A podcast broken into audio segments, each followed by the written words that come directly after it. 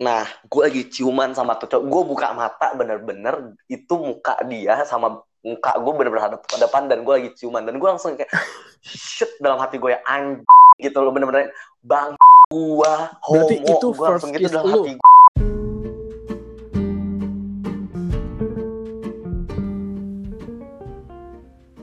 Mau cerita? Sini, cerita dong sama Om.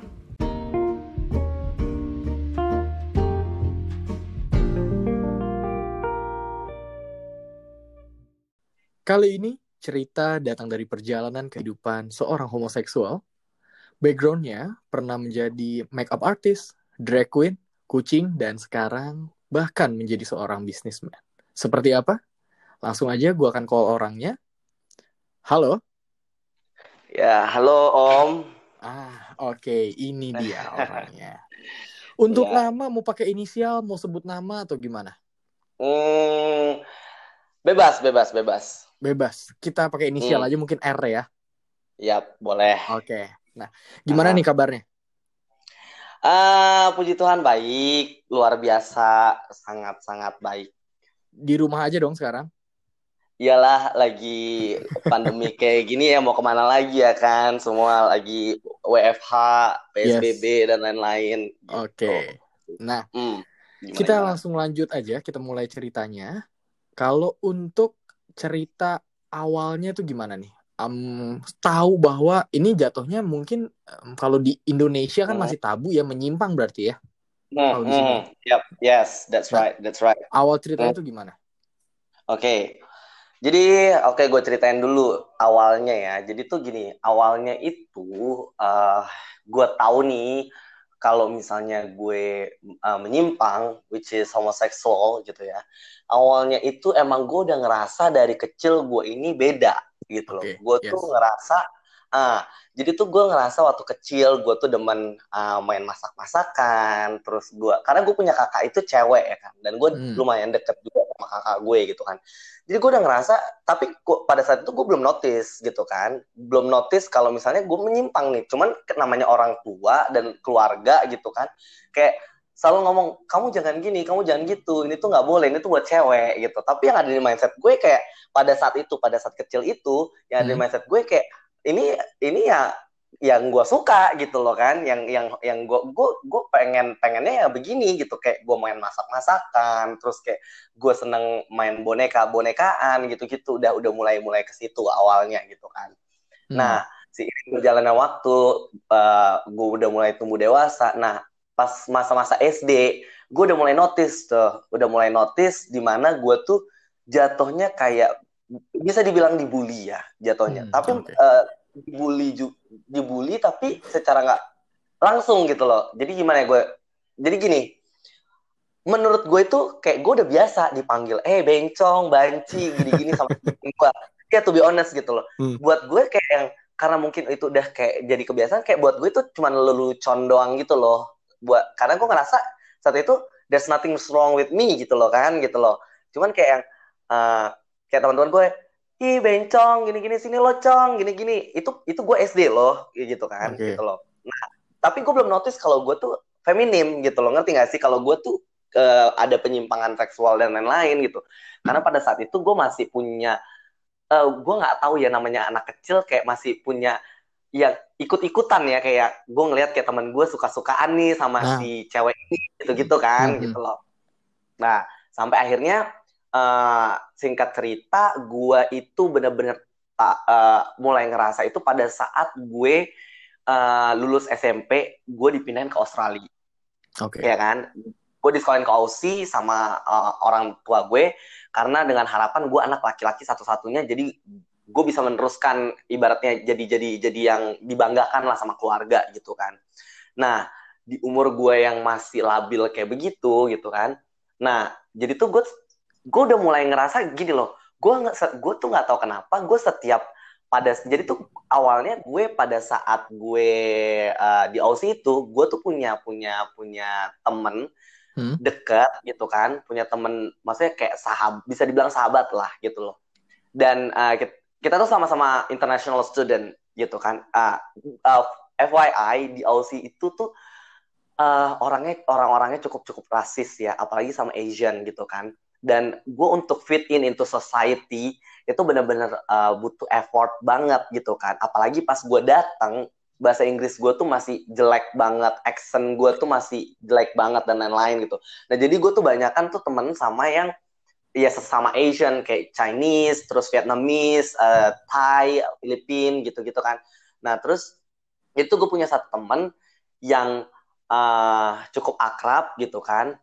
Nah, dia itu jadi kan kita moving class ya. Nah, jadi gue selalu uh, apa uh, duduk sebelahan sama dia itu kita cuma satu kelas doang, itu di math gitu kan. Nah, gue gak tau kenapa tiap gue duduk samping dia nih, kita mau kita mau mulai kelas gitu-gitu. Kok gue ngerasa deg-degan sendiri ya gitu loh. Kok gue ngerasa kok gue ada getaran nih ya gitu loh.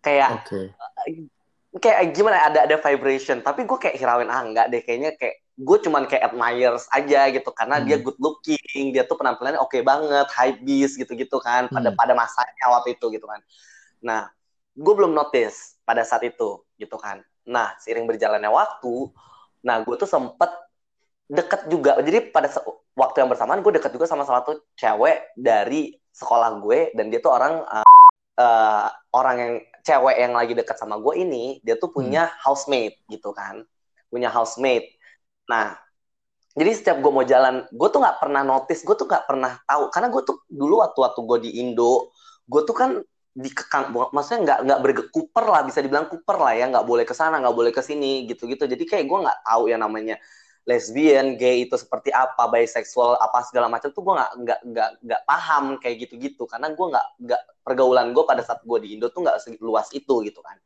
Nah sampai akhirnya uh, singkat cerita gue deket, nah setiap gue jalan gue tuh kayak ngerasa kok si uh, housemate ini kurang suka sama sama hmm. gue kalau gue ngajak housemate yang cowok ini ya yang gak suka bareng, ya? gitu kan. Nah gue housemate yang cewek.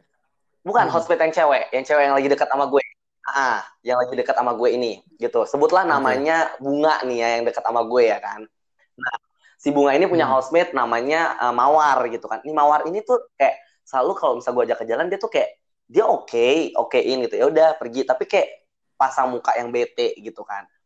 Nah singkat cerita gitu kan singkat cerita enggak lah uh, sekitar beberapa bulan kemudian si uh, bunga ini cewek yang lagi dekat sama gue ulang tahun. Dia di ulang tahun dan di, dia mau celebrate di satu klub. Dan gue pun nggak dikasih tahu hmm. klubnya itu di mana ya kan. Nah waktu itu gue tinggal di Canberra. Canberra tuh kota sepi banget itu kota pemerintahan tapi sepinya parah sih. Pusat pemerintahan tapi sepi parah gitu kan. Nah pada saat itu singkat cerita uh, gue datang dong ke klub itu. Gue nggak tahu itu klub apa klub apa. Nah terus tiba-tiba gue datang dan di situ gue kaget. Gue sempat shock. Gue lihat kok ini klub aneh ya gitu loh. Kok ada uh, ada ada cowok jadi kayak cewek gitu-gitu segala macam gitu kan. Nah di situ gue kayak uh, eh, gue tanya sama teman gue ini sama sama sama cewek yang lagi deket sama gue ini gitu kan uh, eh bunga ini tempat apaan sih sebenarnya ini klub apaan gitu kan gue tanya gitu kan oh come on lah dia bilang gitu kan ini ini gay club dia bilang gitu kan Iya, yeah, let's have some fun gini-gini segala macam. Karena memang di gay club itu kan ada drag yes. queen, ada ada apa yang perform lip sync gitu-gitu segala macam yang emang bikin kita ketawa-ketawa sih gitu kan. Nah, tapi gue yang dan di situ baru kebuka semuanya. Ternyata kalau si Bunga sama si Mawar oh. ini, mereka ini lesbian. Oke. Okay. Mereka berdua ini pacaran.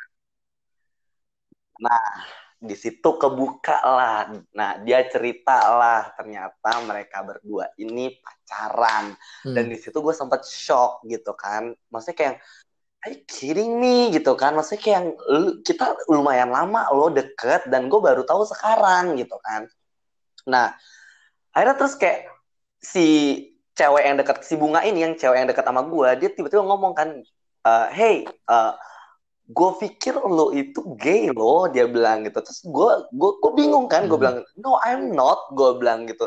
Terus gue diem terus gue mikir terus gue ngomong lagi sama dia gue bilang gini berarti I am gue bilang gitu. Karena gue udah kayak gue jadi kayak bingung karena di situ posisinya gue lagi minum dan jadi kayak se, apa setengah sadar setengah enggak. Jadi gue kayak gue nih gay nggak sih sebenarnya gitu loh. Karena gue jadi flashback lagi nih kok gue punya Hmm. getaran ya sama sama cowok gitu. Kok gue sama sama si temen sekelas gue yang yang yang yang gue duduk sering duduk bareng di map ini gue kok uh, serespect itu sama dia. Kok tiap gue duduk samping dia gue uh, apa ya kayak kayak punya vibration. Gue kadang gue gemeteran kalau dia ngeliatin mulai gue ada segala macam gitu. Gue jadi flashback. ya. terus gue nah timbul keraguan. Itu itu sumpah ya kalau gue bisa cerita seleluasa ini ini tuh kayaknya uh, flow-nya tuh ini ringan banget. Padahal Hmm. pada saat yang itu terjadi itu berat banget buat gue sebenarnya gitu kan. Nah singkat cerita akhirnya uh, gue bilang kayak gitu kan gue bilang ya kayaknya gue rasa iya deh gue gay deh. Gue bilang gitu kan. Gue ceritain akhirnya sama dia gitu kan sama nih cewek. Ka- karena gue selama ini gue ngerasa gue punya getaran sama cowok bla bla segala macem. Nah singkat cerita udah nih kita duduk minum-minum segala macem. Nah terus tiba-tiba pas gue lagi duduk gue gue kayak adi jadi kita duduk di sofa terus di seberang gue itu ada satu table dan ada satu cowok itu. Jadi kayak gue udah mulai aneh nih ini kok cowok ngeliatin gue kayak kayak ngeliatin gue terus gue liatin balik terus dia senyum gitu-gitu kan kayak ngasih kode gitu kan. Terus kayak kayak gue awkward dong kayak yang ini apa ya maksudnya? gitu kan. Karena gue gak ngerti sama sekali gitu Oke. kan pada saat itu. Nah akhirnya gue tanya gue cerita nih sama si Alona. Gue bilang gini kan gue gue gue, tarik dia kan Alona kau uh, sini deh gue bilang gitu kan. Terus kayak gue gue tanya nih look at that guy. Is that guy staring at me? Gue bilang gitu kan. Ini cowok ngeliatin gue nggak sih? Gitu kan. Terus terus dia ngeliat which one? Gitu. Terus gue bilang itu tuh yang di di sebelah situ. Gue bilang gue tunjukkan gitu kan. Terus dia kayak gitu iya iya dia ngeliatin lo gitu. Come on come on catch him catch him gitu. Dia malah yang kayak nge- ngedukung gue gitu loh kan. Ngedukung gue gitu kan. Terus gue yang kayak ah enggak dong gue nggak berani gue nggak berani. Gue bilang gitu kan no no no no no. Terus kayak terus tiba-tiba dia manggil manggil si si mawar ini pacarnya kan manggil mawar terus bisik-bisik gitu ketawa-tawa gitu kan. Terus tiba-tiba nggak lama dia ngajakin gue joget ke dance floor gitu-gitu kan. Set joget joget joget. Si uh, mawar ini pacarnya nyamperin tuh cowok ya kan? Nyamperin tuh cowok. Nah tiba-tiba tuh tiba-tiba si mawar ini sama tuh cowok nyamperin gue terus si bunga ini dorong gue ke tuh cowok. Nah gue ja gue hampir jatuh terus di, di, di, dirangkul sama dia kan dirangkul sama nih cowok. Terus langsung kayak uh, gue langsung kayak uh, hey hey I'm okay I'm okay gitu dalam hati gue gitu kan kayak tapi dalam hati gue kayak uh, gimana ya itu sumpah ya perang batin banget loh. Dalam dalam satu sisi gue seneng gue dipeluk gitu kan. Di satu sisi gue nolak nih batin gue. Gue ah masa iya sih? gitu kan. Nah terus udah kayak gitu akhirnya jadi kenalan nih. Akhirnya dia nanya kan are you okay gini gini segala macam ya ya I'm okay gue bilang gitu kan. Uh, terus gue bilang gue minta maaf ya teman gue jahil gini gini segala macam no no it's okay. Terus dia bilang dia pengen kenal sama gue. Dia nanya nama gue siapa. Akhirnya kita kenalan. Akhirnya kita ngobrol bareng. Nah ngobrol-ngobrol-ngobrol dia ngajakin gue minum. Minum minum minum minum minum.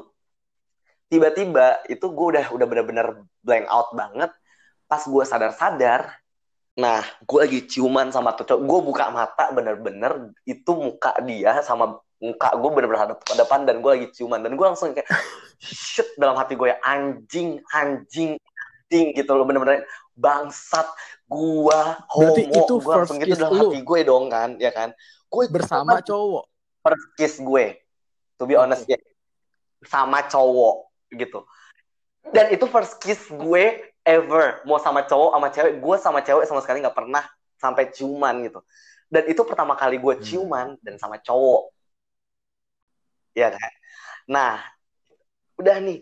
Terus gue langsung kayak gue dalam hati gue pada saat itu adalah di satu sisi gue I feel like gila gue seneng. Gue gue gimana ya? Gue seneng gue tapi di satu sisi batin gue nolak gitu loh. Ngerti gak sih? Jadi kayak yang, perang batinnya luar biasa banget gitu kan. Nah terus udah gitu tiba-tiba udah nih gue gue gue dorong. Tuh nggak lama kan maksudnya kayak terus gue langsung ngeliat ke belakang teman-teman gue mana? Gue cariin gitu kan. Terus gue tanya dong hey teman-teman gue ke mana nih? Gue bilang gitu kan. Terus kayak oh they just left dia bilang gitu kan. Terus kayak terus gue gimana? Gitu. Nah singkat cerita intinya gue itu nggak bisa balik karena waktu itu gue masih underage waktu itu gue masih 16 tahun sedangkan di Aussie itu gue itu mesti tinggal sama kalau gue underage under 18 tahun gue mesti Yes. tinggal sama guardians atau orang tua asuh Nah, gue tuh udah izin sama guardians gue untuk nginep di tempatnya Alona. Kalau gue balik pagi-pagi, pasti kan jadi pertanyaan dong. Nah, kenapa gue bisa masuk klub pada saat itu? Karena gue punya fake ID. Karena pas gue di Jakarta, gue pas uh, SMP itu gue udah nyetir. Jadi gue bikin KTP uh, dituain umurnya, SIM dituain. Jadi gue bisa pakai fake ID untuk masuk ke klub gitu kan. Nah, akhirnya tiba-tiba dia menawarkan lah menawarkan dia bilang ya udah uh, lo balik kamu balik ke rumah aku aja gini-gini uh, daripada kamu nggak bisa pulang gini-gini segala macam gitu kan nah gue tuh bodohnya kenapa gue nggak telepon temen gue ini gitu kan. Gue telepon gue minta jemput atau gimana kan bisa aja. Tapi gue dengan dengan tanpa gue sadari gue kayak yang ya udah gue pas aja gue ikut dia gitu kan gitu loh. Kan emang emang dasar ya emang udah jalannya gitu kan. Gue akhirnya baliklah nih ke rumahnya dia. Terus kita ngobrol-ngobrol ngobrol-ngobrol. Dia cerita backgroundnya dia apa terus dia dia cerita umur dia dia nanya umur gue berapa terus gimana gimana dan kita itu sama-sama first time. Jadi dia first time sama cowok sama oh, gue gue first time cowok sama dia. Jadi bener-bener first time gitu loh. Dia cerita dia punya cewek dia tunjukin foto ce foto ceweknya gini-gini segala macem. Uh, terus udah gitu udah cerita belas segala macam terus dia bilang gue nggak tahu gue gue punya interest juga sama cowok. Makanya gue beraniin diri untuk datang ke gay club gini-gini. Gue kayak pengen all out nih coming out nih ibaratnya gitu kan. Nah terus dia nanya gue gimana? Gue bilang gue nggak tahu. Gue sama sekali gue nggak tahu gue nih gimana gitu kan. Nah sampai akhirnya ya gue ngerasa pada saat itu gue nyaman. Nyaman banget yang gak pernah gue dapetin gitu. Mungkin gak sih lo? Kayak yang kayak anjing gue nyaman okay. banget tuh bangsat nah, gitu kan. Malam itu berarti lu udah ada Asli. di rumah si orang itu kan si cowok itu kan. Ngapain aja? Iya, iya. nah, ini, ini anjing banget sih. Ini anjing banget. Nah, jadi pas malam itu Oke. Okay. nih kan. Posisi kita udah tidur bareng, dia dia peluk kita segala macem kan. Nah, terus and then ya udah uh, gue, gue udah mau tidur nih gue kan nggak tahu apa apa nih ya masih polos banget nih kan ceritanya gitu kan gue mau tidur tiba-tiba dia nyium gue nyium gue nyium gue segala macem nah mulailah okay. telin nih ya kan satu-satu baju gue gitu kan bawa segala macem nah gue bingung kan anjing mau diapain nih tapi dalam hati gue eh, gue pengen juga nih gitu kan. Jadi kayak anjing sama-sama yang kayak wah bangsat gimana nih? gitu kan. Terus udah kayak gitu udah nih. Akhirnya pas mau kejadian bingung kan karena kita sama-sama first time ya kan. Siapa yang uh, bahasanya tuh kalau bahasa kita siapa yang bottom siapa yang topnya siapa yang nusuk siapa yang ditusuk gitu kan. Dalam keadaan udah nekat nih udah nekat udah abis foreplay kita kita masih discuss kan. Terus akhirnya dia bilang gini uh, lo kamu aja deh ya yang yang jadi bottomnya kamu aja yang maksudnya di, di ditusuk nih gitu kan. Sudah mati gue ya udahlah gitu. Karena gue nggak tahu nih ya kan. Gue nggak tahu sama sekali. Ya udah gue nerima nerima aja karena dia juga lebih tua daripada gue gitu kan. Nah udah kayak gitu udah nih pas mulai ya kan jebret mau masuk nih ya. Anjing sakit banget dalam hati gue kan. Ini sampai ke ubun-ubun ya kan sampai wah gue bilang gue sampai nangis kan gue bilang stop gue bilang tuh.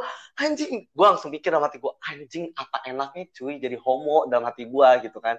Apa enaknya ini? gitu kenapa orang pada suka jadi homo? Ini sakit cuy dalam hati gue gitu kan. Lu bayangin antara lu itu itu bool mau robek sama lu nahan berak ya kan sama lu gak ngerti lagi. Itu campur aduk rasanya bener-bener yang kayak aduh udah diubun-ubun kan. Terus dia kayak ari oke okay, ari oke okay, gitu gitu kan segala macam. Dan lo tau nggak pas gue ngeliat itu tuh berdarah dong. Panik dong gue. Ya kan?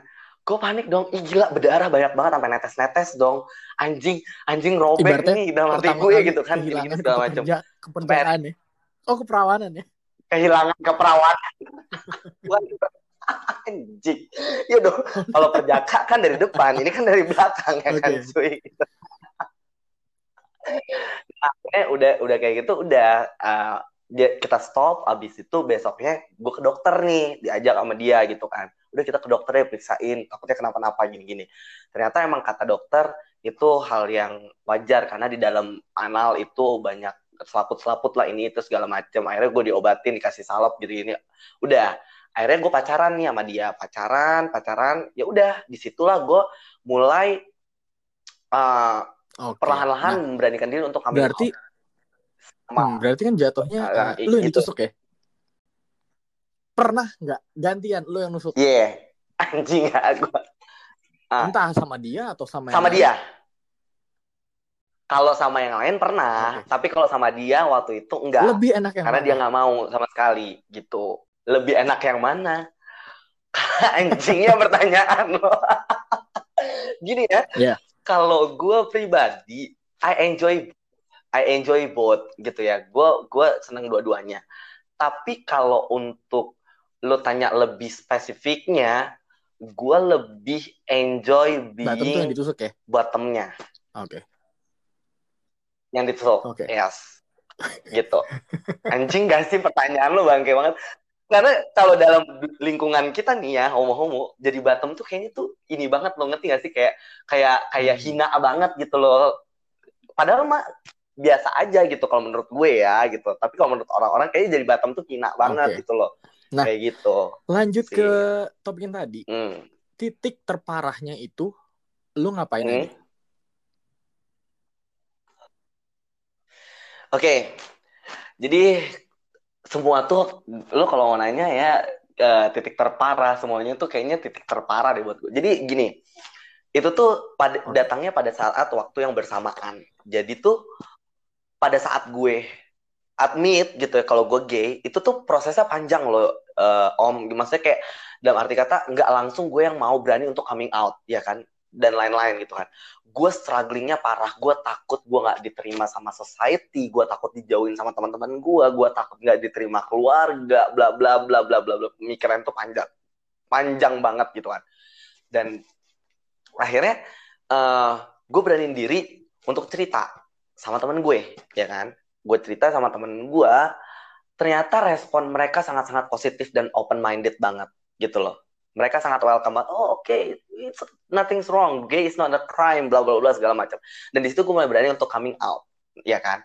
Nah kalau ditanya titik terparah adalah pada saat em, eh, apa ya eh, pada saat gue bener-bener eh di mana gue tahu gue gue jadi homo ditambah gue Uh, Hmm. gue tuh sebenarnya nggak betah banget di Aussie waktu itu. Gue tiap saat gue minta pengen minta pulang karena gue nggak kurang cocok, kurang akur sama uh, guardians gue, orang tua asuh gue. Gue hampir almost every day gue ribut, ya kan.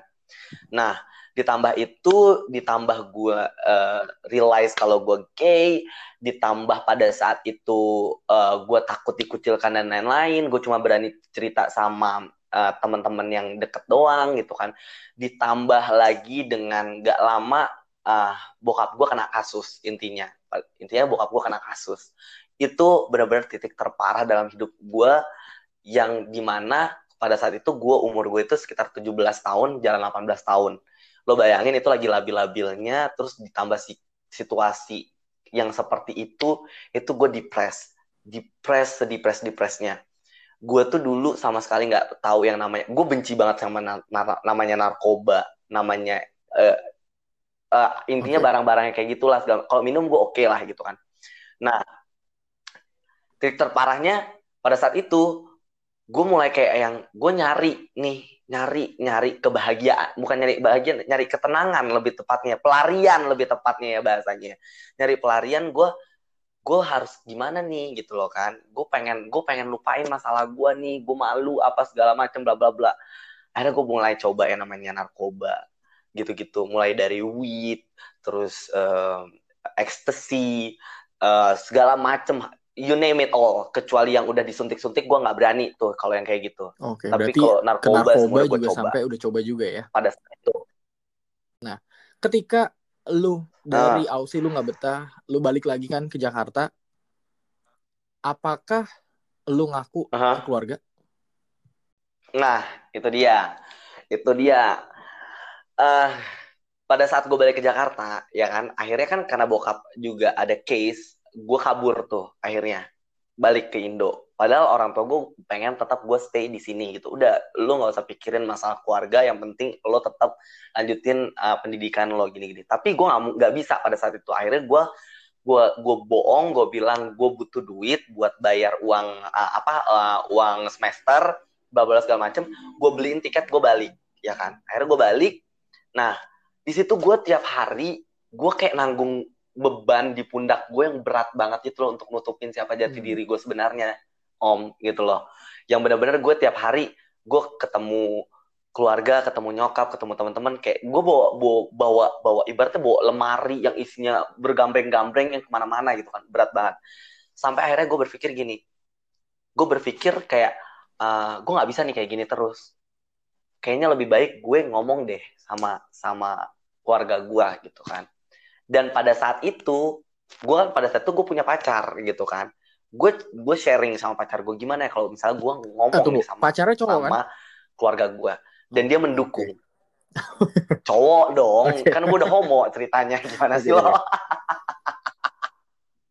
nah, dan dia mendukung gitu kan. Yaudah, uh, lo ngomong, mendingan kamu ngomong deh lebih baik ini-kini. Jadi kamu juga lebih ini ya. Tapi itu untuk proses gue untuk berani ngomong itu tuh, waduh gila sih strugglingnya. Karena gue takut diusir, gue takut nggak dianggap anak lagi, bla bla. Itu semua hmm. kayak ada di otak gue gitu kan. Nah akhirnya sampai titik di mana gue beraniin diri untuk okay. gue ngomong empat mata sama nyokap gue gue panggil nyokap gue gue bilang gitu kan gue awalnya gue minta maaf dulu. Gue aduh gue pengen nangis deh kalau cerita ini gitu loh kan. Nah uh, eh, gue minta maaf dulu. Gue bilang gitu kan ma maafin aku. Aku banyak salah sama mama gini gini segala macem. Banyak dosa bla bla bla. Sampai akhirnya gue bilang uh, gue bilang mah uh, aku pengen jujur sama satu hal gue bilang gitu kan. Terus uh, bilang kenapa? Ada apa lagi? Kamu punya masalah apa? gini gini terus akhirnya gue bilang mama sadar nggak sih kalau aku ada uh, kelainan? Gue bilang gitu kan. Terus kayak nyokap gue diem. Terus kayak tiba-tiba dia nanya kelainan apa? Dia bilang gitu kan. Terus gue langsung bilang kayak gue diem dulu terus gue kayak gue mau ngomong tapi berat banget. Akhirnya gue omongin gue bilang aku gay mah. Gue bilang gitu kan nyokap gue diem sama sekali nggak berkata apa-apa nyokap gue cuma nangis pada saat itu. Terus nyokap gue meluk gue. Dan di situ dia pada saat itu dia meluk gue dia bilang dia minta maaf. Dia yang minta maaf sama gue dia bilang gitu mama yang salah. Ini salah mama. Mama yang salah didik kamu gini-gini bla bla bla dia minta maaf maafin mama gini-gini segala macem. Sampai akhirnya udah tuh kita nangis-nangisan berdua. Gue bilang enggak kok ini bukan salah mama semuanya bla bla bla gini-gini segala macem.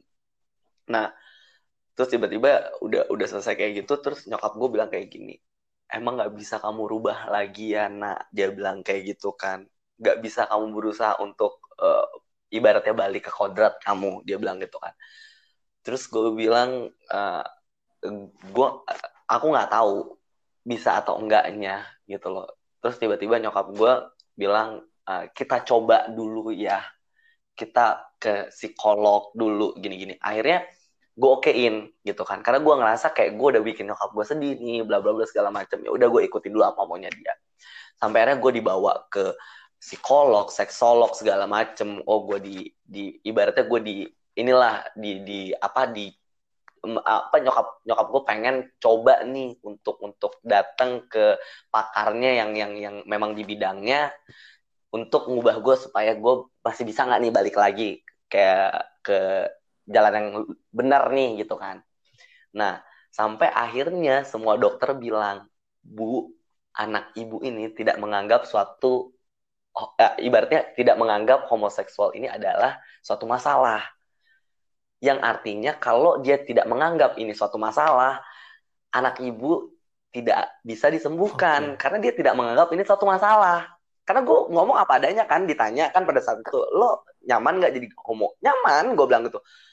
Gue jawab apa adanya. Sampai akhirnya nyokap gue bilang, sampai akhirnya nyokap gue kayak nyerah gitu kan, kayak yaudahlah gitu kan. Dan dalam dalam hati gue saat itu, gue cuma bisa bilang, ma, gue bakal buktiin kalau gue adalah seorang gay, gue seorang homo, tapi gue bisa jadi apa yang keluarga harapkan, which is gue bisa membanggakan keluarga lah, at least gitu kan, pada saat itu, gitu loh. Walaupun Oke. uh, jalan gue salah nih gitu Dan loh. pada akhirnya pada saat itu kayak gitu. menerima. gitu loh Hmm. Eh, nggak langsung menerima Oke. sih tapi by proses by proses gue gue me- menciptakan bukan eh, gimana ya Eh as I- gim- gini loh eh gue berpikir pada saat itu adalah gini semua masalah itu sebenarnya eh, tergantung dari sudut pandang kita memandang suatu masalah ya nggak sih gitu kan kalau kita memandang suatu masalah ada masalah itu akan menjadi masalah tapi kalau kita memandang suatu masalah dari sudut yang berbeda, mungkin akan beda lagi hasilnya. Sama halnya kayak gue menjadi seorang homoseksual. Buat orang-orang itu adalah mungkin suatu masalah, suatu hal yang negatif. Nah, tapi gue memandang homoseksual gue ini adalah suatu hal yang uh, gue tidak gue nggak bisa bilang ini positif juga ya gitu loh jatuhnya nanti gue membenarkan uh, apa yang tidak benar gitu. Maksudnya tapi buat gue pribadi ini my, my personal opinion ya. Gue menganggap Oke. homoseksual itu adalah kelebihan gue. Jadi gue jadi gue menempatkan diri gue gue pengen ngubah stigma masyarakat tentang homoseksual yang ibaratnya dipandang sebelah mata dengan oh yang namanya gay itu ibaratnya liar uh, apa yang no, yang mangkal di pinggir jalan yang nggak punya value dan lain-lain. Gue gue pengen ngubah itu dengan cara ya gue menghargai diri gue gue yakin orang akan menghargai gue gitu loh. Kalau kita menghargai diri kita sendiri dulu nih otomatis secara automatically pasti orang akan menghargai kita makanya sejauh ini dari mulai gue tahu gue gay sampai sekarang gue jarang banget yang namanya good. didiskriminasi hampir nggak okay. pernah gitu loh. Nah, ini menarik. Gue penasaran. Itu gitu loh. Untuk lu sendiri gay, gimana sih lingkungan? Hmm. Apakah lu sendiri tuh tahu hmm. gitu? Ah, nih kayak orang gay juga bisa kali gue jadiin pacar, bisa kali gue deketin. Atau eh, kayak tipe-tipe gay itu gimana? Nah, nah itu dia nih. Nah, kalau yang namanya dulu tuh sekarang tuh gampang banget ya. Kalau lo mau cari gay itu dulu sekarang tuh udah banyak banget apps-nya ya kan. Ada Grinder, ada Hornet, ada Blue, ada apa segala macam gay dating site gitu. Nah tapi kalau dulu itu kan belum ada pada zaman gue dulu nih ya, belum ada. Nah jadi kita tuh uh, sesama gay kita tuh mengandalkan yang namanya gay, gay radar. Kita okay. punya namanya gay radar. Jadi tuh gay radar namanya. Nah jadi itu lo ngelihat orang kayak gue nih, misalnya lo homo nih, kayak gue homo nih, gue bisa ngelihat bisa ngebedain mana yang homo mana yang enggak by feelings jadi kayak ada radar aja otak nih cowok homo nih nih oh, cowok feeling ya enggak nih straight gitu loh itu tuh Jadi, kayak ada radar nggak ada ciri-ciri iya ciri-ciri serius itu itu apa, serius itu feeling. serius.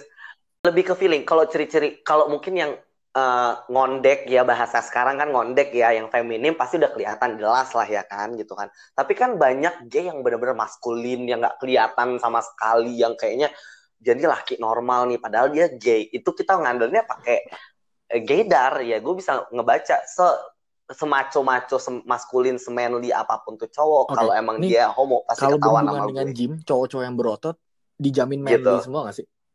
aduh apalagi almost gue bisa bilang 90% cowok yang berotot yang badannya bagus itu idaman cewek pasti demennya sama cowok yang berotot yang badannya bagus juga. Jadi cowok ganteng demennya sekarang sama cowok ganteng. Jadi saingan cewek itu Mending cari cowok yang sama buncit-buncit cowok gitu ya. ganteng deh mendingan. Ya mendingan yang buncit-buncit aja.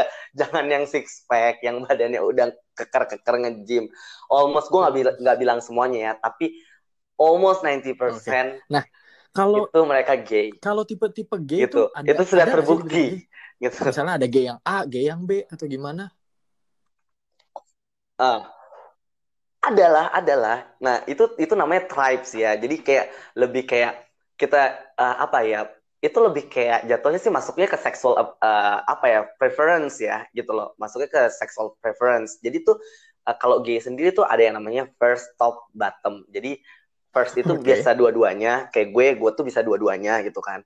Nah bottom itu itu yang selalu jadi ceweknya gitu kan. Top yang jadi cowoknya. Nah di di dari tiga itu itu mencar lagi. Ada ada yang twins twins itu yang yang yang brondong brondong ada yang beard beard itu yang kayak apa ya yang yang berbulu-bulu yang badannya besar gitu-gitu. Terus ada bear ada terus macam-macam lah gitu tipe-tipe yang seksual lebih ke seksual appeal apa uh, uh, preferensi jatuhnya gitu loh. Kayak yang yang ada yang uh, mas maskulin yang badannya berotot gede-gede gitu-gitu segala macam. Itu kayak gitu-gitu banyak kayak gitu-gitu sih. Kalau gue sendiri pribadi gue lebih suka yang yang biasa-biasa aja. Nggak yang uh, nggak slim banget nggak nggak uh, muscle banget. Pokoknya yang yang mm-hmm. cowok-cowok normal biasa pada umumnya gitu loh kan kalau gue pribadi. Nah tapi kalau dalam dalam gay sendiri itu cuma ada tiga. Okay. itu first top and bottom jadi tuh first itu ceweknya ya, bisa dua-duanya, yeah. bottom itu nah, ceweknya. Gue sering denger katanya kalau gay itu bisa lebih posesif ya? gitu. ya. Lebih parah daripada cowok sama cewek ya? Uh, gak juga hmm. sih untuk saat ini ya, untuk saat ini. Kalau um, menurut gue ya, kalau yang gue lihat, karena gini loh, untuk sekarang ini, untuk ngedapetin pasangan baru itu gampang banget kalau dulu mungkin iya ya, kalau dulu. Tapi kalau untuk sekarang tuh gay itu udah banyak banget di mana-mana gitu kan. Kalau dulu tuh emang karena susah mungkin ya nyarinya ya kan karena belum ada de, uh, apa uh, gay dating apps dan lain-lain segala macam gitu kan jadi susah banget untuk nyari pasangan baru tapi kalau untuk sekarang itu udah gampang banget gitu loh dan uh, kalau cowok itu kita sebagai cowok ini kan kodrat kita memang laki-laki ya walaupun kita gay gitu kan itu pasti lebih menggunakan yang namanya hmm. nafsu dibandingkan perasaan. Bener nggak sih? Gitu kan? Nah, jadi kalau dibilang posesif banget sih, lebih posesif daripada cowok sama cewek, gue bisa bilang, gue pribadi, gue ngelihatnya enggak sih untuk saat ini. Yes. Untuk yang sekarang ini ya, yang terjadi. Tapi kalau dulu iya karena lebih susah untuk mencari pasangan. Jadi mereka begitu dapat ya udah mereka keep oh. gitu kan jangan sampai lepas. Tapi kalau sekarang tuh kayak udah gampang banget. Lo hari ini putus okay. besok udah bisa dapat yang baru gitu kan gitu loh. Hmm. Kayak gitu Terus, karena udah nah, saking uh, banyaknya. Gue sering denger juga katanya tuh. orang tuh bisa terbawa hmm. lingkungan. Jadi tuh gay itu karena pengaruh lingkungan. Uh. Itu bener gak sih? Itu gue gak percaya kalau masalah itu. Itu gue gak percaya kalau masalah dibilang karena lingkungan apa segala macem. Intinya gini, kalau lingkungan ibaratnya nih, ibaratnya nih, uh, lu mau kalau emang lu bener-bener uh, normal, lu mau berteman sama bencong, mau sama banci, mau sama lesbian, sama apa segala macem, itu beda sama halnya kayak lu uh, apa ya, kayak lu berteman sama orang yang misalnya perokok atau peminum atau narkobaan, lu bisa nih ke bawah nih harus, ya kan. Nah tapi kalau gay itu kan lebih ke uh, sexual preference ya, gitu loh. Nah, jadi tuh kalau dibilang ke bawah lingkungan, it, gue lebih nggak setuju sih, lebih bukan nggak setuju, kurang setuju. Mungkin ada ya, mungkin ada, tapi sangat sedikit. Itu pun gue, karena gue yakin mereka sudah okay. ibaratnya nih, mereka udah punya bibit. Nah, udah punya bibit, tinggal meleteknya. Kenapa dibilang banyak oh karena lingkungan. Sebenarnya bukan karena lingkungan karena mereka sebenarnya ibaratnya nih mereka udah punya bijinya nih udah ketanam. Ibaratnya udah punya bijinya nih. Nah ketemu sama lingkungan yang gay ibaratnya nih dapat tanah subur. Meletek bibitnya ditanam. Ya. tumbuhlah gitu loh. Paham nggak maksud gue? Meleteklah akhirnya. Jadi kalau dibilang karena lingkungan bukan karena lingkungan. Hmm. karena emang lu udah punya bibitnya aja gitu loh. Kalau lu nggak punya bibitnya ya lu pasti stick dengan dengan dengan sexual preference lo hmm, dong hmm, gitu okay. loh nah, kayak gitu kalau sih kalau menurut gue pribadi gitu. ada hal terlucu nggak sih hmm. selama lu jadi gay yang masih lu ingat mm -mm. yang terlucu terlucu itu adalah pada saat uh, banyak ya kalau hal lucu nah tapi terlucu itu adalah uh, pada saat hmm. uh, gua gue tuh gini loh gue tuh tipikal orang yang gue paling nggak suka orang bertanya-tanya tentang gue. Ngerti gak sih? Jadi kayak uh, ibaratnya kayak misalnya nih gue ketemu sama cowok uh, uh, teman-teman teman-teman baru yang straight semua gitu. Gue paling nggak suka kalau mereka tuh kayak bertanya-tanya dengan bahasa tubuh gue pasti mereka kayak udah eh, ini orang homo nggak ya? Ini orang homo nggak ya? Dan jadi tuh gue suka lucu pada saat gue tahu nih orang homofobik gitu loh kan. Nah terus udah gitu gue ngaku langsung okay. eh lo ada masalah ya kalau gue homo? Gue langsung ngomong gitu depan dia gitu kan. Nah sampai dia kayak oh enggak kok gue gue gak ada masalah. Tapi gue tahu dari bahasa tubuh dia tuh kayak dia ketakutan gitu kan dia ketakutan. Gue langsung gue rangkul dia makin takut kan gue rangkul. Gue bilang gini tenang gue homo gue bukan kayak banci-banci yang pinggir jalan yang nerekam lu kok gue masih punya value gue masih punya harga diri gue sama kayak lo semua. Gue bilang gitu kan. Nah dari situ itu lucu buat gue gue lucu gue sampai ngakak dalam hati gue ya. Dalam hati gue lu jangan mikir bahwa saya gue oh homo. Gue terus langsung gue nerekam lu siapa aja gue embat gitu kan. Yang gue gak peduli mukanya yang penting punya konten gue isap gitu kan najis banget gitu kan gue gue punya harga diri dalam dalam hati gue gitu kan itu gue itu paling lucu sih gitu karena itu okay. dia gue tahu nih orang takut banget sama homo gitu kan ada yang istilahnya kucing hmm. ya lu pernah jadi kucing mungkin bisa jelasin gak sih kucing tuh maksudnya yes. apa terus lu yes. tuh ngapain yes. gitu jadi tuh kucing itu itu bahasa halusnya dari uh, kalau cewek itu ayam ya. Nah, kalau di hmm. cowok hmm. itu namanya kucing, peliharaan gitu kan. Nah, jadi itu awalnya tuh gini. Itulah balik lagi ke lingkungan ya kan. Nah, pada saat itu kan gue lagi ancur-ancurnya nih, gue narkobaan, lu segala macem gitu kan. Nah, gue kabur dari rumah pada saat itu segala macem. Nah, otomatis pada saat itu uh, gue lari ke teman-teman yang nggak baik nih yang nggak benar gitu kan nah pada saat itu gue gue tuh makanya gue saat ini gue belajar gue nggak mau membenci banget dengan suatu hal. Jadinya ketula gitu gue ngeliat teman-teman gue kok bangga ya jadi simpenan bangga ya jadi lonte gitu ibarat katanya gitu kan.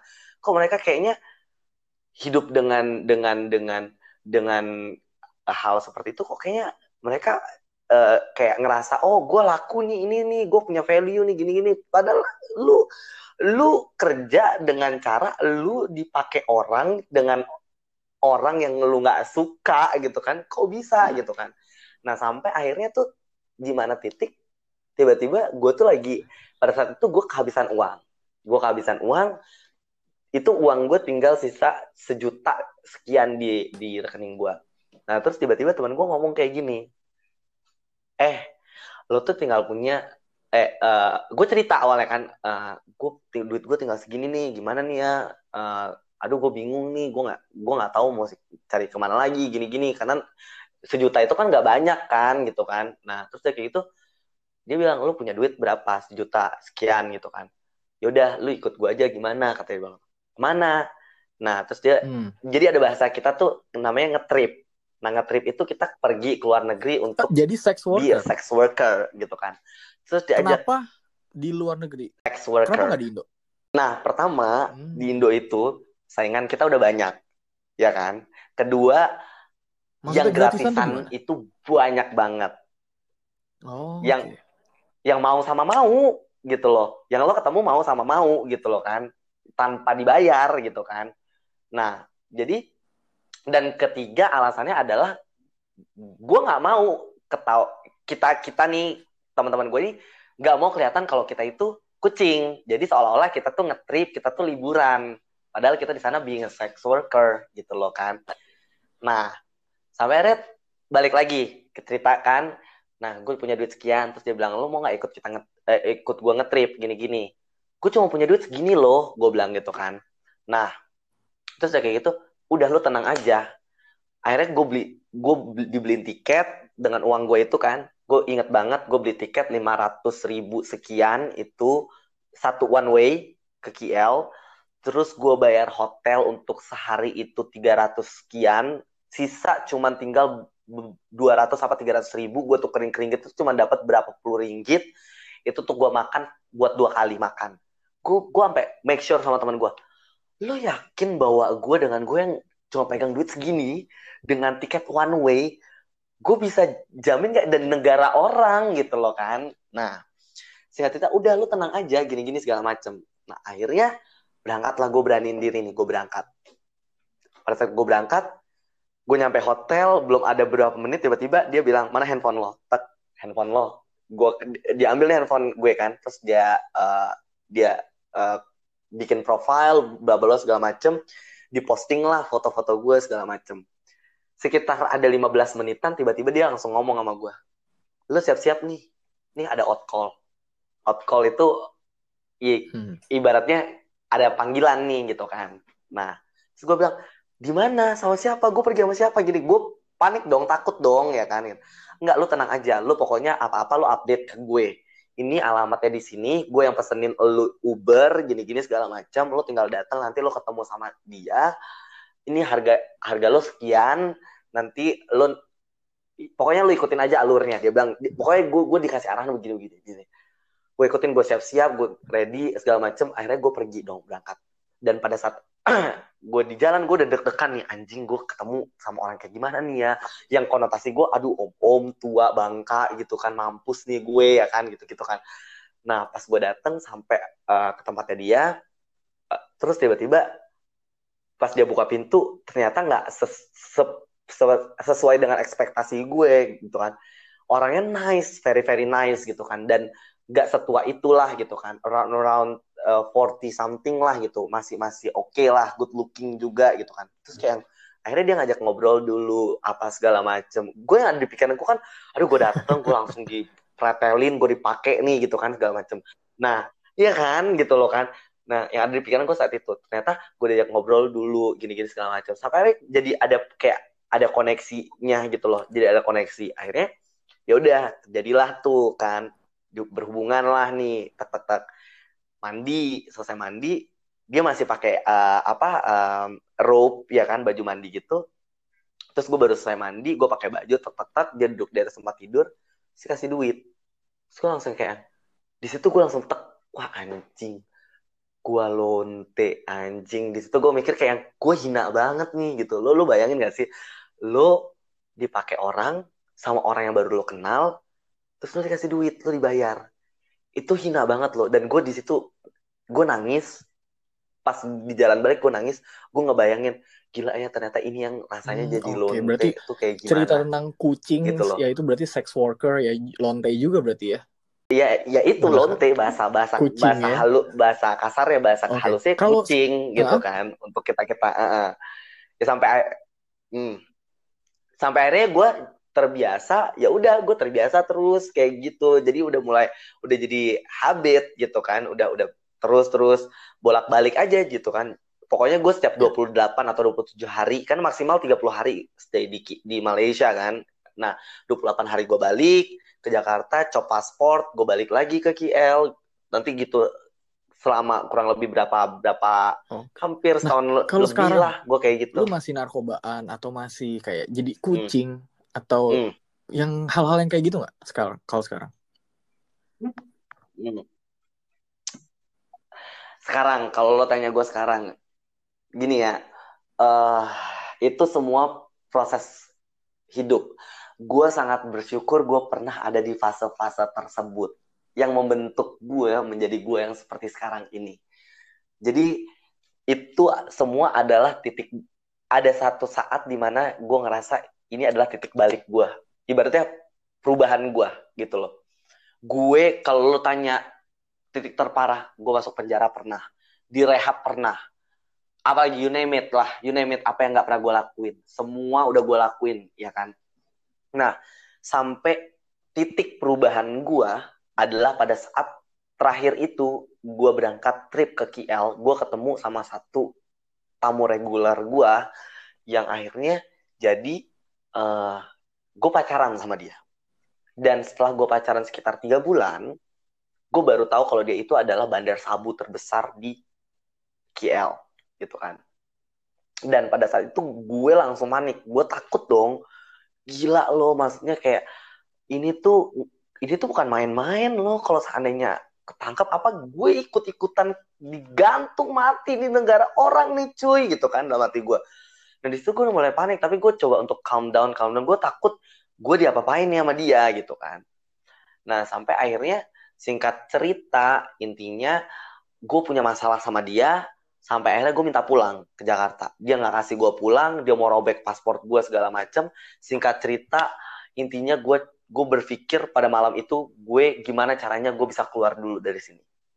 Nah sampai akhirnya gue minta tolong. Dia punya bodyguard tuh ada sekitar 6 8 orang 6 sampai 8 orang jadi ada satu yang gue deket gue minta tolong sama bodyguard dia gue nangis nangis gue bilang please tolong ambilin paspor gue.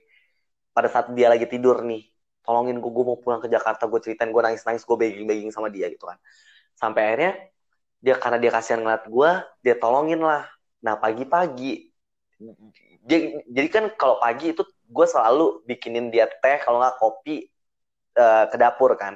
Pas gue jalan ke dapur bodyguardnya nyamperin gue terus nepok uh, ini nepok perut gue terus gue kaget kan terus kayak hey uh, good morning gitu kan. Terus dia bilang gitu kan. Dia ngasih kode tek ini paspor lo gitu kan. Terus kayak anjir oh gue langsung lega tuh. Gue masukin ke dalam celana kan password gue gue bikin kopi segala macam gue langsung mikir lagi tak cari ide gimana nih caranya gue keluar dari sini gitu kan.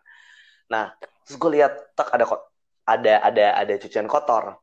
Nah gue langsung bilang uh, baby uh, aku mau ke laundry nih gini-gini segala macam terus dia bilang oh ya udah sekalian nih uh, sama punya aku ya bla bla segala macam oke okay.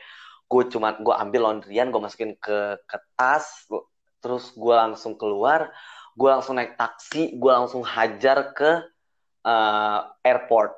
Di situ gue cuma pegang duit 200 ringgit yang dikasih sama dia sama modal paspor. Gue teleponin sepanjang jalan ke teman-teman gue gue minta tolong beliin tiket yang paling cepet jamnya dari sekarang gitu kan. Gue minta tolong mereka pada nanya lu kenapa lu kenapa? Gitu kan. Udah ntar gue ceritain. Pokoknya lu cariin dulu gue penerbangan yang paling cepet. Gue mau pulang dari KL ke Jakarta. Gue bilang gitu kan.